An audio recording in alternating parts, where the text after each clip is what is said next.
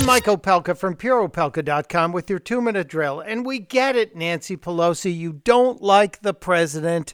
You will never like the president unless they have a D after their name.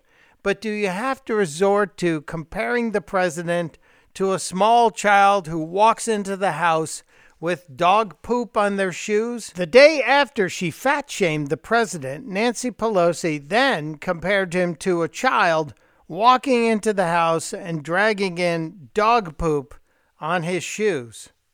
Seriously. You're asking me about the appropriateness of the actions of this president of the United States?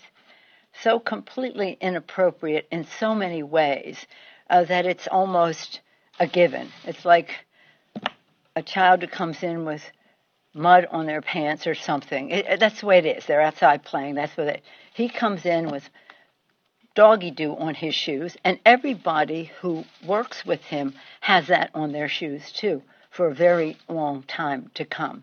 When I heard that, I thought, wait a minute, she said something like that before. Remember when the president handed her his tax dreams, how he wanted to restart the economy by cutting taxes, lowering corporate taxes? Yeah, Nancy Pelosi wasn't too keen on that plan from the president either. As I said to you, this is a This is like giving you a um, um, bowl of doggy doo, put a cherry on top, and call it a chocolate sundae. This is nothing. There's your Speaker of the House. Testudo, my friends. Testudo.